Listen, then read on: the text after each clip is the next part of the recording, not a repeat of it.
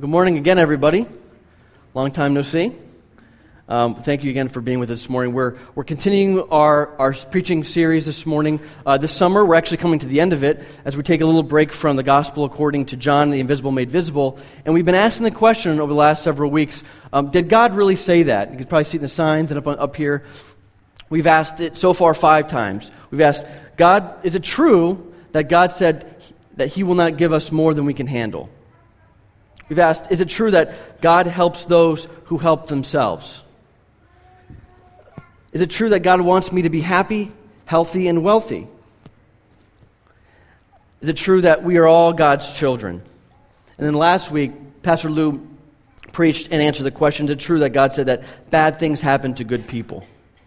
So you've missed a week um, then I, I, would definitely encourage you to go online. You can find uh, the, the, the, sermons, the past sermons, on our website. You can also find it on our podcast. But um, this morning we're going to ask the question again. We're going to ask Did God really say that?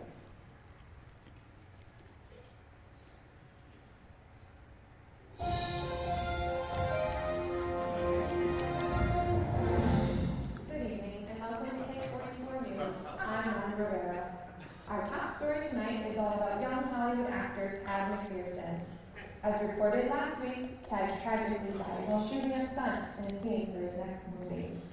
Today, thousands gathered for his funeral at the Staples Center to mourn his loss. We have an exclusive interview with one of his biggest fans, Stan Collins. Stan, how are you holding up tonight Not really that good. Uh, it's been really disappointing. The loss is bad. America's lost Tad McPherson has only been in the spotlight for a short time. What drew you to him? Well, he was just a great actor and a great person. His, uh, his Christian faith was uh, something that drew me towards him and wanted me to learn more about him. He's just, just, a, just a wonderful person. If you could encourage Tad fans everywhere, what would you tell them? I tell Tad fans that, you know, it might not be in any movies anymore on this earth, but God just gave another angel.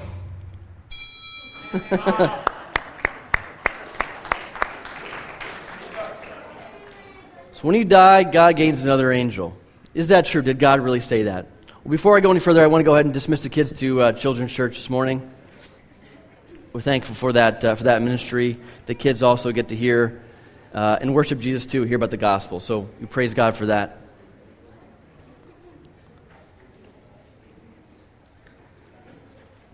So when you die, is it true that God gains another angel? Well, it's a pretty fairly common expression you might hear in our culture uh, nowadays, and it usually happens. You probably hear it, maybe even use it yourself, when in the midst of a tragedy. You know, when when someone that you know, someone that you love, has has died, maybe a friend, a family member, someone that you were close with, or someone that, that the person who's saying is close with, and we use it as a, as a kind of uh, a, a coping mechanism, right? And by that I mean that we, we try to bring a little bit of a sense of comfort to an uncomfortable situation, an uncomfortable scenario in reality, which is that the reality of death. And it's one way among, among many ways that we do it as, as, as people, as humans. We don't like death, we fear death. If you spotlight any, any of the world religions, you'll see that they all have a different way of handling death, telling you what happens after death or what doesn't happen after death. Um, there's, so there's lots of different perspectives that we have about what happens after death, what that looks like. And while the statement this morning sounds maybe plausible, it sounds spiritual, maybe it sounds Christian. I mean, it says we, are mentioning God in it, mentioning angels in it. They're in, both in the Bible. I mean, that sounds like it might be plausible. Uh, it sounds like it might be a little Christian, but really, what comes down to is the fact that it's, it's actually completely wrong. And, that, and that's what we want to we want to talk about this morning is that uh, it's, and it's wrong for a number of reasons.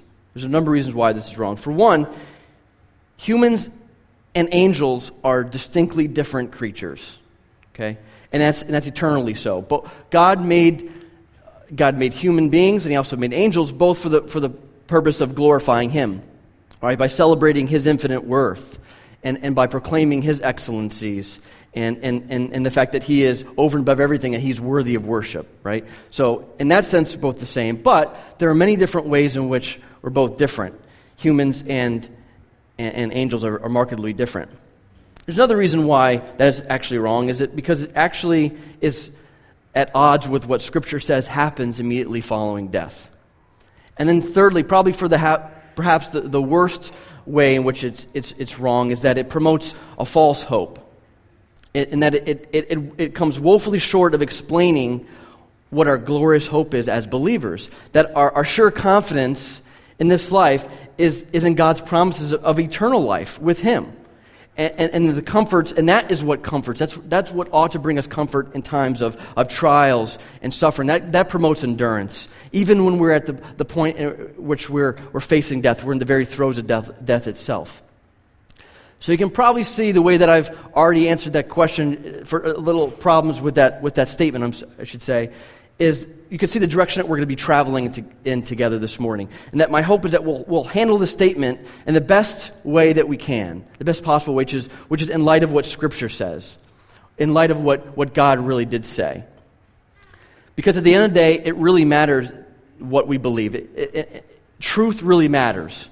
Okay? And it matters what we believe, what happens after death, because as, as Paul says in Romans chapter 8, he says, We ourselves who have the first fruits of the Spirit groan inwardly as we eagerly await the adoption of our as sons and daughters, the redemption of our bodies. For in this hope we are saved. So a couple weeks ago, Pastor Ricky hit on uh, the marvelous truth of the adoption as sons and daughters of God. That we were once children of wrath because of sin, uh, and now we, we are inheritors uh, with Jesus as an adoption, as a son and daughter of God. And what I want to point out is that the fact that, that that fact itself directly ties in to the fact that we will have resurrected bodies, and that our resurrection essentially completes or fulfills in, in its entirety that adoption process. And that's what I want to point out this morning. So, understanding this truth is also important because it attests to the magnificence and the multidimensional aspects of the redemption that God has in store for all of his creation, and including his, his very people, the people that he has brought to himself.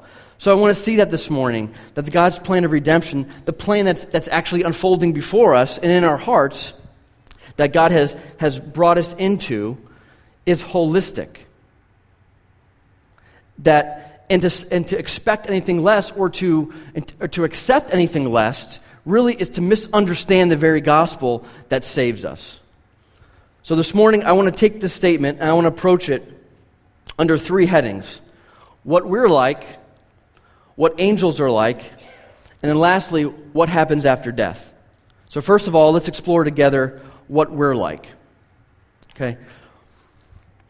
You might not know this, um, but the beginning chapters of the book of Genesis that opens our, our scriptures, the Word of God, um, is actually written in a poetic format. Uh, and uh, that for, for, I'm not sure that, how that makes, makes you feel. I love the fact that it's written poetry. I think when I think about uh, we lose a little bit of the sense of that in our, in our English translation, but when I think about that fact, it, it actually makes me think what better way to describe God's, uh, God's um, magnificent creative uh, design and, the, and, and, and, and seeing it unfolding, what better way to describe that than in poetry format? So in, the, in these, two, in these uh, first two chapters, we see we get a, glimpse into God's masterful design. Right? We see Him go from uh, separating light and dark, creating and separating light, lightness and darkness, and then we see, see him go to um, increasingly complex color schemes and textures. Right? I'm speaking as one who has been watching a lot of design shows on TV. You can probably hear that coming out. Um, so in these in different colors and textures, and then we see the expanse of, uh, of, of God's uh, uh, the, the sky and the water, and, and, and we start to see some flowering vegetation. We start to see some creeping things on the earth and swimming under the oceans and, and flying above us. And, and then um, in fact, the more that we, we look at God's creation and, and we see it, um, the more we can actually see its magnificence. We can see God's handiwork there, his imprint on everything. And the Psalms, which are also written in poetry form, a lot of them have this as their topic. And they, they, they talk about the splendors of God's creation. Um, one of my favorites is Psalm chapter 8, which I have up there this morning. And I, uh, I definitely wholeheartedly have you bookmark that and read that later. But listen to these, these lyrics that, that King David wrote in Psalm chapter 8 for just a second. He says, he writes, O Lord, our Lord, how excellent is your name in all the earth. You have set your glory above the heavens. Out of the mouth of babes and nursing infants, you have ordained strength because of your enemies, that you may silence the enemy and the avenger. And he says, When I consider your heavens, the work of your fingers, the moon and the stars which you have ordained, what is man that you are mindful of him, or the Son of Man that, that you visit him? For you have made him a little lower than the angels, and you have crowned him with glory and honor. You have made him to have dominion over the works of your hands. And you have put all things under his feet all sheep and oxen, even the beasts of the field, the birds of the air, and the fish of the sea that, that pass through the paths of the seas. O Lord, our Lord, how excellent is your name in all the earth. Isn't that just a beautiful image? I hope that you catch that. And, and you can see how David points out the splendors of creation, of nature, and finds reason to praise God. But I also want to point out that he also marvels at the fact that the Almighty God gives attention to, to, to humans, to man and women. And that men and women are not lost in the, in the great expanse of creation, but in fact, the Bible itself teaches that man is that crowning jewel, the pinnacle of God's physical creation. And that only men and women share in the imago Dei, which is the, that, that word that we use that, to describe um, that we are made in the image and likeness of God. And that comes from Genesis chapter 1. That's not something that is just made up, but that is what God Himself says. And He says in Genesis chapter 1. So, um, Genesis 1 26 through 28, it says, Then God said, Let us make man in, in our image, after our likeness. And let them have dominion over the fish of the sea, and over the birds of the heavens, and over the livestock, and over all the earth, and every creeping thing that creeps on the earth. So God created man in his own image. In the image of God, he created them. Male and female, he created them. So God himself says it. What does it mean? Well, simply put, it means that we are made to uniquely reflect our Creator. So even though that we are sinners and, and, and we suffer the devastating consequences of sin, that, including death itself, which we're going to talk about in a little bit, is that even though we see the consequence of sin on our earth and plagues the earth, we still bear the image of God. It, has not, it hasn't been lost. It's been distorted, certainly, but it's not been entirely lost. And, and we could talk about there are many different ways in which we, we share God's attributes. We, we can see um, that we reflect his nature uh, and his likeness. And what, theologically speaking, those are called the communicable attributes of God. And what, just, what that just means is that we, there, there are ways in which we share God's characteristics that He's given us, as opposed to the incommunicable attributes, which is another way of saying that those are the things that, that God has in, in His nature that we don't reflect like his omnip, omnip, uh, omnipotence, blah, blah, blah, omnipotence, his omniscience, meaning uh, he, he knows everything. His omnipresence, he's not limited by space, but he, he, he can, he's everywhere and can see everything all, uh, at one time. Over, we see his sovereignty, in which he has power over his creation that we don't have. So those are some ideas in which we don't share God's image. But what are some that what are those attributes of God, that, those characters that, that we do have in common with God because He's made us in His image? Well, there's a, there's a large, large list that we could look at, but I only wanted to talk about four of them this morning because I think that they are the ones that we're going to be going to help us as we go through this statement this morning, as we pull it apart. And that is, number one, that being made in the image of God means that in that we are image bearers of God is that we all have, we all possess dignity, value, and worth. And, if, and, that, if, and really, when you think about it, that fact alone ought, should annihilate any hatred, any type of uh, hatred, race, whether it be racism, sexism, any other kind of hatred from the minds and hearts of the believer. Amen? Right? When we, when we see people around us and we see them through the eyes of God as image bearers of God, they have dignity, value, and worth. That should cause us to look at them in a very different way than, than we typically do, than, than the world looks at them. And that, and that we should extend love and grace to those, just as we have been extended love and grace by God.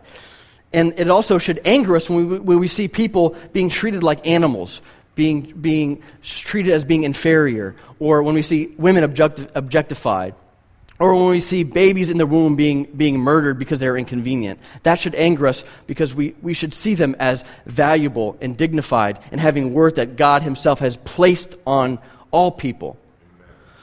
And so there, you can see there are very many practical aspects of, of just that one point itself that we all have dignity, value, and worth. And let that, it should be a truth that, lets, that guides us as believers as we seek to live on mission, right? As we, th- and we think about it, it, it should propel us into mission toward people, toward meeting their needs and suffering, and coming, coming to their aid or defense when they, when they, when they need it. So I want you to think about that this week, especially in community groups. Think about some practical ways in which understanding that we are image bearers of God and we have value and dignity and worth, what that should look like, how, how that should operate, uh, how we should operate in light of that fact. And if you're not a Christian this morning, then let that also be an encouragement to you that God sees you as having dignity, having value, and having worth. And and that He loves you more than you actually realize it. And that He does not want you to stay in your sin. He doesn't want you to stay in your relationlessness from Him. He wants to have a relationship with you.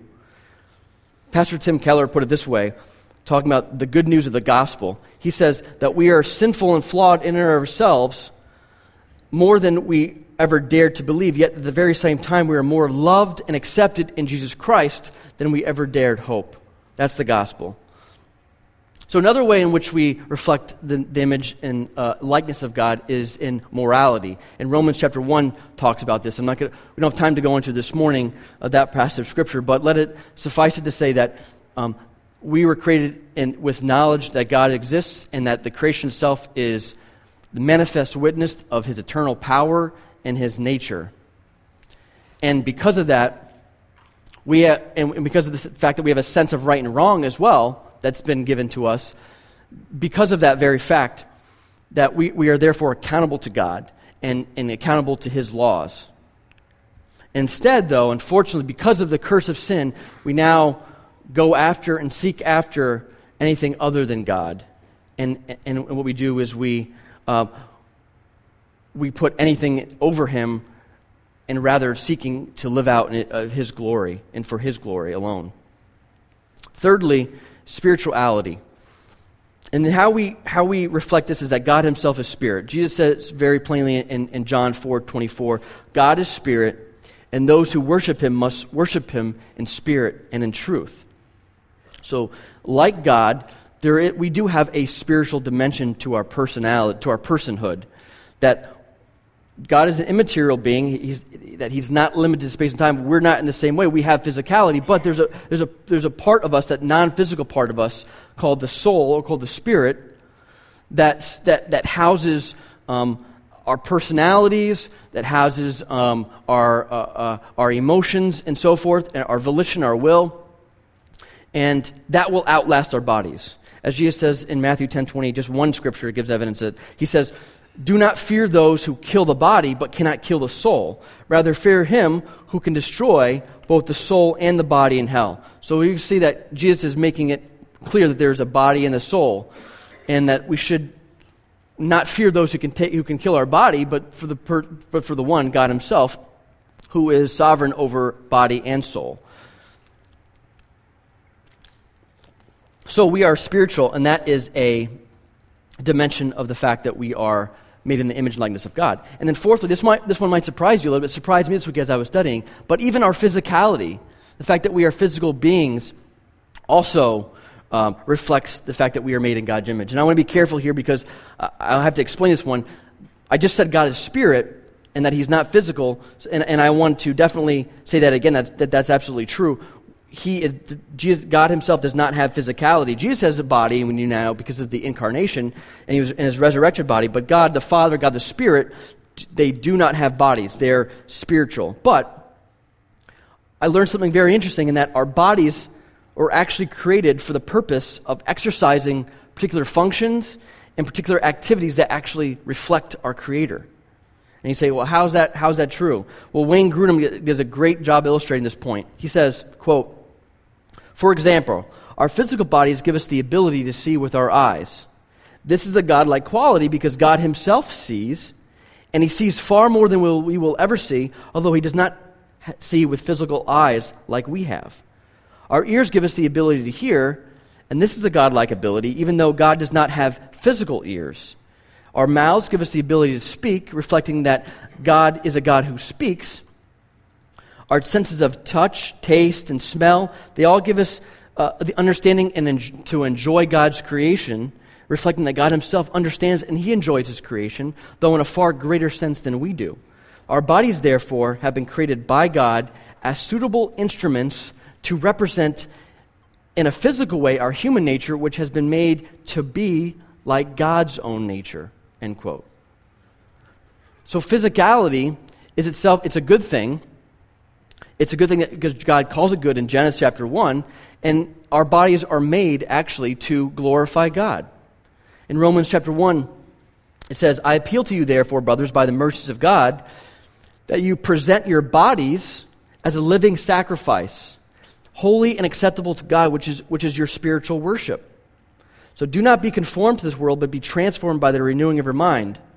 He goes on to say. So there we can see an example um, of, of how our physical bodies can be used to glorify God. And that should be an encouragement to us this morning that we can, because of what God has done, He's empowered us by His grace, by His Holy Spirit, to live a life uh, with our bodies that can worship and glorify God. And that doesn't happen apart from the Spirit necessarily in this life. Like I said, we are a unification of, of a spiritual and, and, and, a, and a material personhood together. So we, we together as an entire person can glorify God and worship God.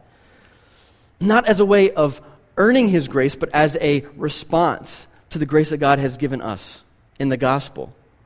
So these are just a few examples in which we we bear the image and likeness of God, the Imago Dei, and that God has made us distinctly different from His creation. And, and I'm going to point out that it's, it's that we are distinctly different from both the physical creation that we see and also the spiritual things, that, that, that, that spiritual realm that we can't empirically perceive, like angels, for instance. And that brings us to the next point, which is what are angels like? So earlier we read in Psalm chapter 8 that we are a little lower than the angels. What does that mean? What, what are angels exactly? And how can we, as human beings, different from them, how can we relate to angels? Well, first of all, I want to point out that you're not going to find it a definitive answer in one place in Scripture that, that details how angels were created, what they are, what their activities are, the history of angels. You're not going to find one place we can go to. Rather, what we find is throughout Scripture, peppered throughout, we're gonna, we can find, we bring those all together as a collective, then we can kind of get a glimpse into what angels are and what their activities are. But most simply stated, angels are intelligent, moralistic, spiritual creatures created by God to serve and to worship God. So, like us, they were created and they are therefore a glorious part of God's creation. And the term angel is just one example or one title that's used throughout Scripture to talk about uh, these messengers from God. And that's what angels means, messengers. Um, some other examples in Scripture are sons of God or holy ones. You might have maybe heard the heavenly hosts, uh, thrones and dominions, principalities, authorities. So you can see there are lots of different titles for these, these creatures. And judging by some other names that we see in Scripture, there are also different types of angels. You know, we, we see the cherubim, the seraphim are, the, are, are two that we see in Scripture. The cherubim are referenced as the ones who guarded the, uh, guarded the, the Garden of, uh, of, Eden after the fall of man, keep man out of the garden. We also see them uh, as described in Ezekiel 10 and Psalm 18 as being almost God's glorious chariot, living chariot, it, in, a way where God's glory dwelt uh, among the cherubim. Over the Ark of the Covenant, for instance, the lid of the, of the covenant were actually two angels, um, statues of angels, uh, the seraphim, and they were the ones uh, on which are uh, cherubim, uh, which are where they ha- where God's glory would come to dwell with His people, um, with with His people Israel. So there, are, and there's also the, the seraphim, which I just mentioned, and, and they are the ones that, according to Isaiah 6, is the only place where they're mentioned, where they're perpetually glorifying God in heaven, and, is, and they're in God's very presence.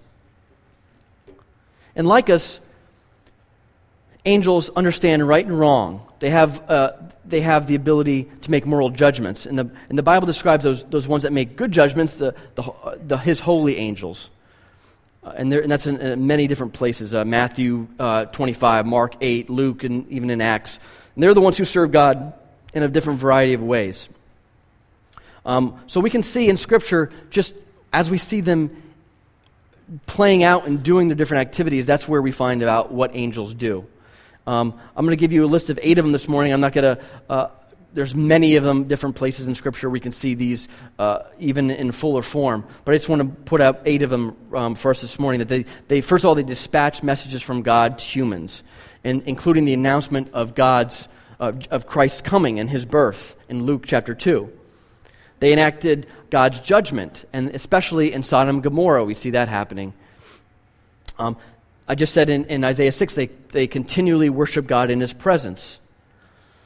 Four, they, they, they carry the soul of, of the saints who have died up to, up to heaven to be with God. At least they did that in, uh, in, in Luke chapter 16 when we see Lazarus, after he died, his soul was brought into Abraham's bosom by the angels. They protect God's people. And we see that in, even including Elisha when he was, when he was hunted by an, an army, um, they showed up to, at his defense. An angel ministered to Jesus when he was in the garden, when he was suffering.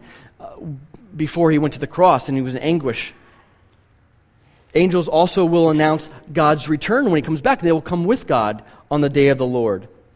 And lastly, they confront Satan and his, and his demons. Uh, we see that also in the, in the fact that Michael the archangel confronted Satan over the body of Moses in Jude, in Jude uh, verse 9.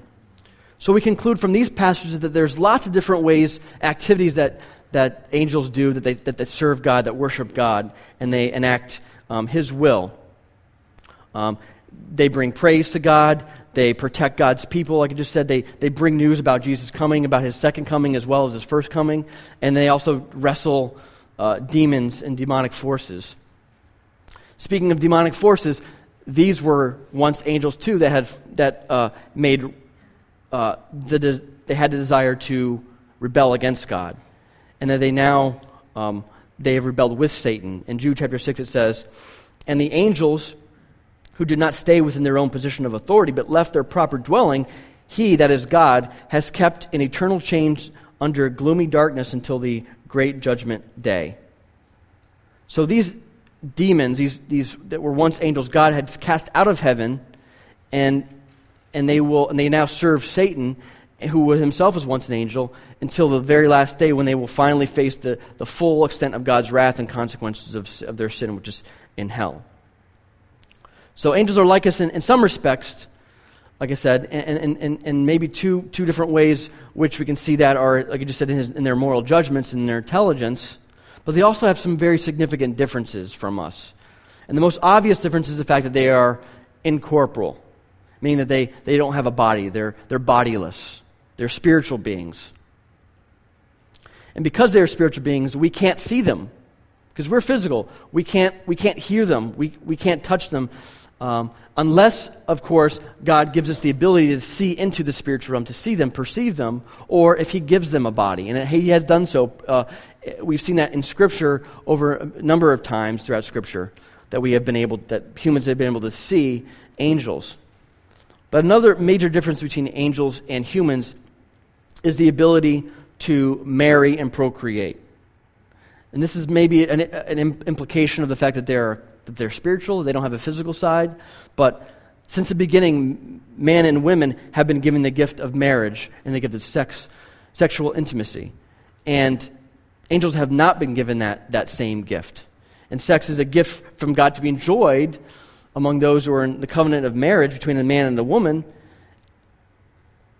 And while we live here on earth, we enjoy that gift in the same way that, that angels do not. They do not have that gift. And the Bible also makes it evident that in some, in some ways, angels are, are superior to us. That we, uh, Psalm chapter 8, we just said that we are a little lower than the angels, that there's, there's some sense of superiority, and at least in a couple ways in, in knowledge and in power. They, they have a sense of, of greater knowledge than we do. They, they know God's plan of redemption before we know about it. And, and, and they came and they were the messengers of that.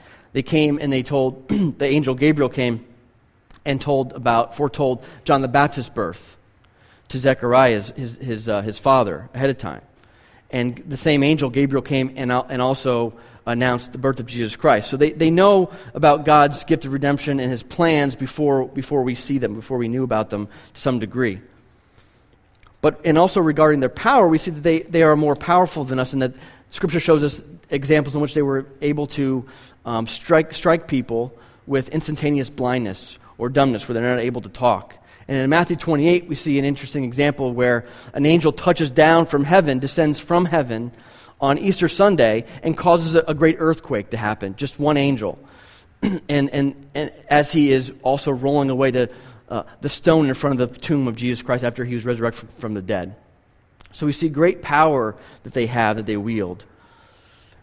And while that's something to be marveled at, to maybe gives a sense of awe, that should not bring us to the point where we, we worship angels. And that's, that's, that's one thing I want to make sure that we point out this morning is that um, we can see a lot of great illustrations about how we can serve God, how we ought to worship God, and, and, and do that faithfully the way that angels do. But they are, in any sense, they should not be worshiped. We should not pray to them.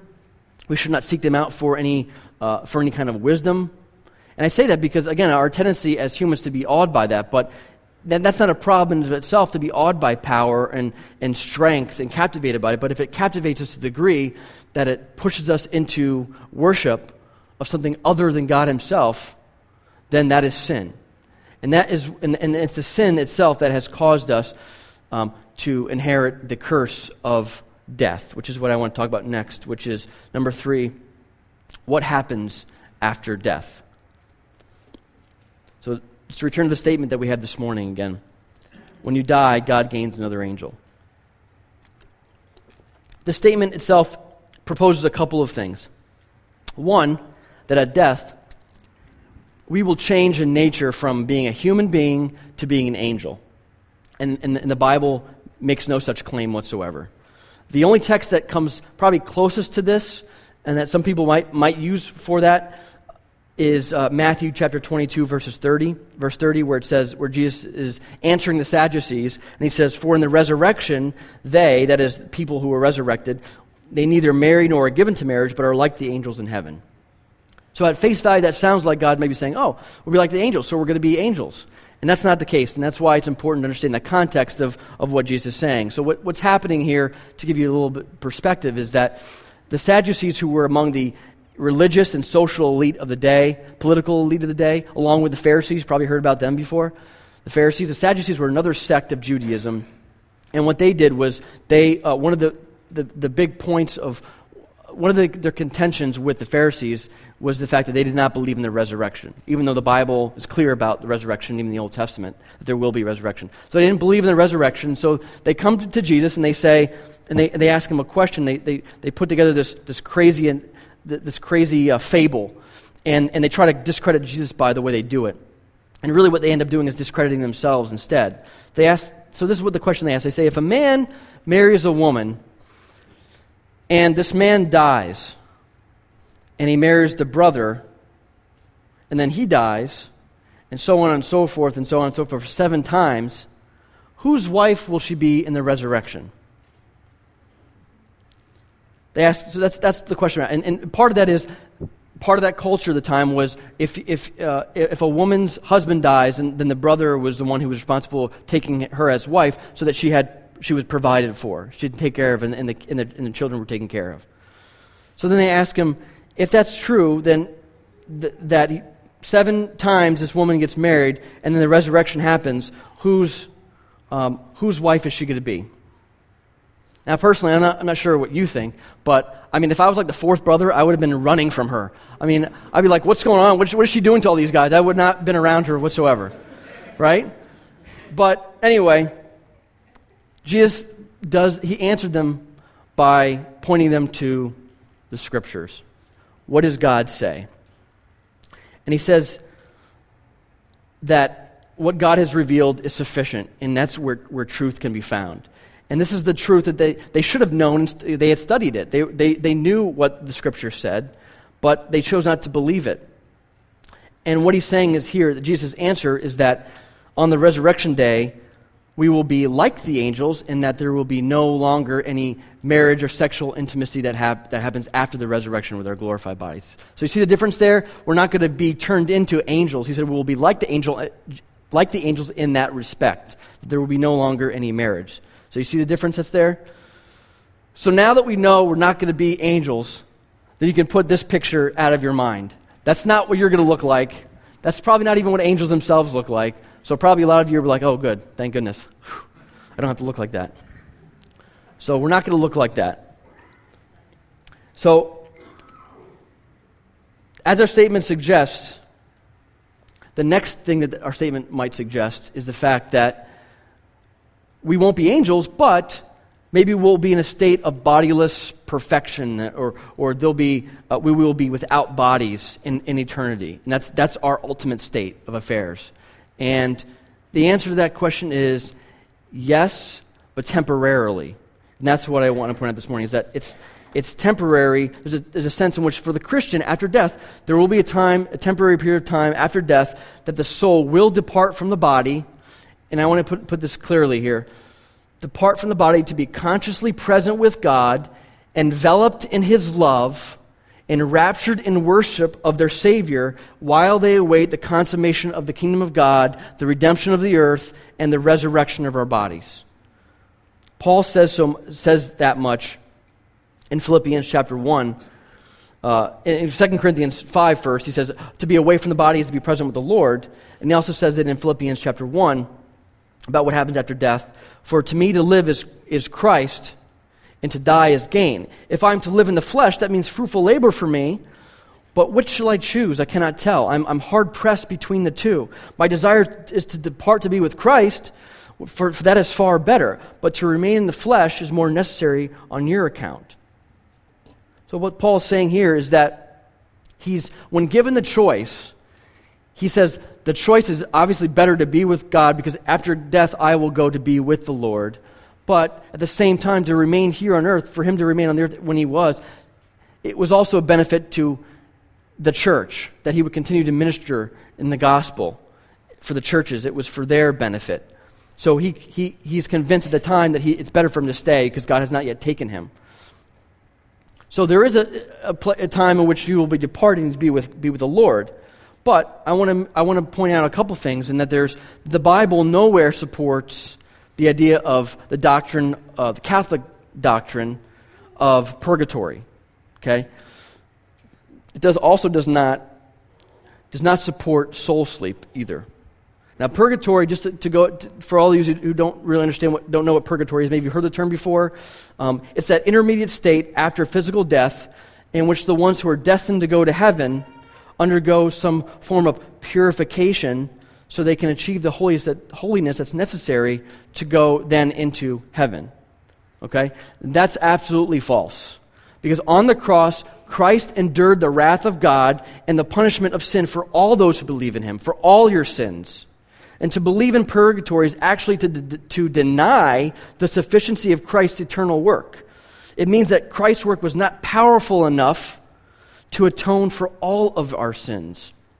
And so, purgatory in a sense, then, they believe, must complete the task of paying off sins before they can go to heaven, which is a flat out denial of the gospel. The only type of suffering that's going to happen after death are for those who die apart from Christ, without accepting the, the free gift of God's uh, grace and his et- and eternal life. Jesus tells a story about that in Luke chapter 16, which I don't have time to read this morning, um, but I would, I would encourage you to look at it. it. It tells a story about a beggar named Lazarus um, who lives in deplorable conditions here on earth. Um, and after death, he was brought into the luxuries of heaven and paradise. And then we see also on the other side that there's a, an unnamed rich man who lived in, who wanted for nothing. He lived in wealth and, and, and posh he, lived in a posh place while here on earth, but then when he died, he woke up in hell. So we see that there is there suffering that happens. The, the agonies of, of hell are experienced by those who die apart from Christ, and it's not a fantasy like the way purgatory is, where it happens just for a short period of time. It happens forever, and it happens even after Christ returns from, from for His church, when all people will be raised from the dead, all bodies will be raised, and our soul and our body will be united with the glorified body for those in Christ, and for those apart from Christ, they will be brought back together, only then to be thrown into the eternality of torment in hell. So, but I want to make plain that I don't want you to hear that and then wonder about the condition of your soul this morning. Don't leave this morning without turning to Jesus Christ. If you're, not, if you're not a Christian this morning, I want you to understand and to know the love of God that He has for you and that was displayed on the cross, and that Jesus' sacrifice on the cross in our place, it frees us from the fear of death, from the penalty of sin, and from the reality of hell itself. So please don't leave without this morning wondering what your condition is. Moving on, I want to move on now to soul sleep. How what does the Bible say about soul sleep? Well, it's not at all found in Scripture. You're not going to find anything that has to do with soul sleep. And soul sleep, if, uh, proponents of this believe that after death, the soul will leave the body and will either be extinguished entirely or it will go into an unconscious state, like sleeping. And along, I think along with Philippians chapter 1, which we just read, and 2 Corinthians chapter 5, I think the proverbial nail in the coffin is in Revelation chapter 6. In this passage, we see John, uh, the Apostle John, is given insights into what, what's going on in heaven. He sees heaven because of God has given him that insight. And he sees into the future. And what he actually sees while, while he sees heaven is that there, he sees the, uh, the souls of the martyrs, those who have died because of their faith in Jesus Christ. And they're awake and they're completely conscious. In fact, it says that they are crying out in a loud voice before God's throne. They say, O sovereign Lord, Holy One and true, how long before you would judge and avenge the blood of those on earth who dwell on the earth? So you can see that they're, they are awake, and, they're, and not only are they awake, but they're, they're in the presence of God, and they are calling out, and when will, you, when will you return to earth? When will you set all things right? So there's a definitely time that happens between, after death and between the resurrection, where we will see, we will be, all those who be, who've died will be, go with God and be in heaven, but it's temporary. And the gospel tells us this much. The gospel is that good news that tells us that, that, that though sin has distorted the imago Dei, which we talked about just a little bit ago, God has dealt with the problem of sin. And that God has brought us the gift of eternal life. And we can see the full real, realization of that on the last day when he returns. As one theologian put it, he said that Christians not only look for forward to life after death, but we look forward to life after life after death. We eagerly await that blessed hope of the coming of God when we will see the multidimensional implications of God's redemptive plan for the universe, for his plan for his people, including the resurrection of our, of our very bodies. Not resuscitation, but actual full resurrection. Our resurrection will actually mirror Jesus' resurrection. We will be like him, as it says in 1 John chapter 3. We will inherit something that we've never experienced before, that there's no category for here on earth, which is incorruptible, uh, incorruptible physicality. There's no category for that here on earth. Because why? Because what we see around us is the opposite. We see physicality, but we see it all falling apart. And that is because of sin. It says for the, in Romans chapter 6, it says, For the wages of sin is death, but the gift of God is eternal life through Jesus Christ our Lord.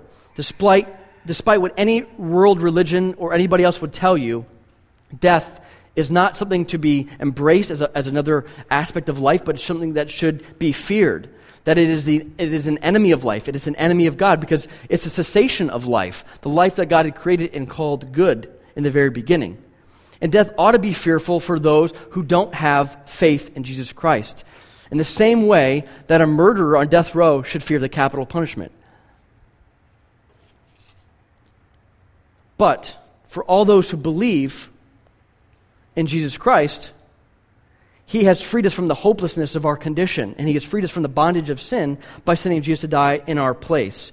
We will see glorification of our bodies. We have full assurance as Christians that we will be healed spiritually, and also we will attain full physical healing and, and renewal on the last day when Jesus returns for His church and that we will have a, a, physical resurrected body in the same way that Jesus has a resurrected body, that his resurrection guaranteed our resurrection. Paul says in 1 Corinthians chapter 15, I want to close uh, this on this verse, on these verses. And he writes this to the church in Corinth at the time to dispel the doubts and the fears and to reinforce the confidence that we have in Jesus' sacrifice for, our, for us in our place. He says, But in fact, Christ has been raised from the dead, the first fruits of those who have fallen asleep. For as by a man death came, by a man comes also resurrection from the dead. For as in Adam all have died, so also in Christ all shall be made alive, but each in his own order. First, Christ is the firstfruits, then at his coming, those who belong to Christ. Then comes the end when he delivers the kingdom of God to the Father after destroying every rule and every authority and power. For he must reign until he has put all enemies under his feet. And the last enemy to be destroyed is death, for God has put all things in subjection under his feet. But when it says, when it says all things are put in subjection, it's plain that he is accepted, that God himself is accepted from that, who put all things in subjection under himself. When all things are subjected to him, then the Son will also be subjected to him, who put all things in subjection under him, that God may be all in all. As Christians, we look forward to the day when God will be all in all, and we will see all of creation restored to paradise. And we will see that death will finally be trampled under Christ's feet. We will see judgment come and fall in, in a just way on Satan, on, on, on his demons, and on the wicked, unrepentant hearts. And we will see heaven, finally, we'll see heaven in all of its glories, and we'll be freed from this sin that, find, that separated us from God. We will, be with, we will be with God. We will be fully sanctified. That means we will be holy, holy, completely holy. And then we will finally look into the face of Jesus Christ himself. And we'll see him, we will see him face to face, and he'll finally say, Well done, and he will embrace us in our fully restored, incorruptible, glorified bodies. Do you have that hope this morning? That's, that's the question. Is that, do you have the hope? That one day you will see Christ. You don't have to fear, you don't have to fear death, but you can be with Christ. I pray that you do. I pray that you do this morning that you turn. If you have not, you will turn from, from your sin to Jesus Christ. Heavenly Father, we thank you again for your word, the truth of your word that can be known. It's not been kept a mystery from us. The gospel is going forth and is being proclaimed, and hearts are, are changing and being and lives are being um, brought into eternal life and, and that uh, we can live in hope in the purpose of knowing that one day we will have a glorified body, glorified uh, person entirely, and be with you forever. That's, that's what we look forward to. I pray that would uh, sink into our heart this morning, and that uh, we would turn from our sins, that um, people would, that we all would be changed uh, into a greater degree of glory here on earth, but as we wait the final day when we be with you for eternity. And it's in Jesus' name we pray. Amen.